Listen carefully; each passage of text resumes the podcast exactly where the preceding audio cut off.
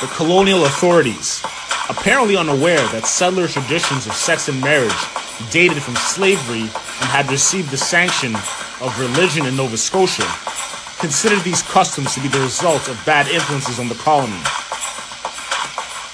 Certain individuals were pointed out to young girls as loose and immodest, and they were forbidden to associate with them. In an effort to make examples of those who strayed from British standards, John Clark refused to baptize bastard children, and Macaulay regularly prosecuted those he discovered living in sin. The usual punishment being a fine of five pounds for the man and a flogging for the woman. Company employees were dismissed.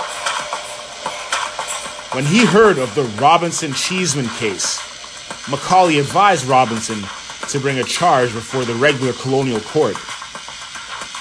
There, sitting as judge, the governor reversed the chapel decision, fined Cheeseman, and awarded the woman a month's imprisonment and a swift whipping.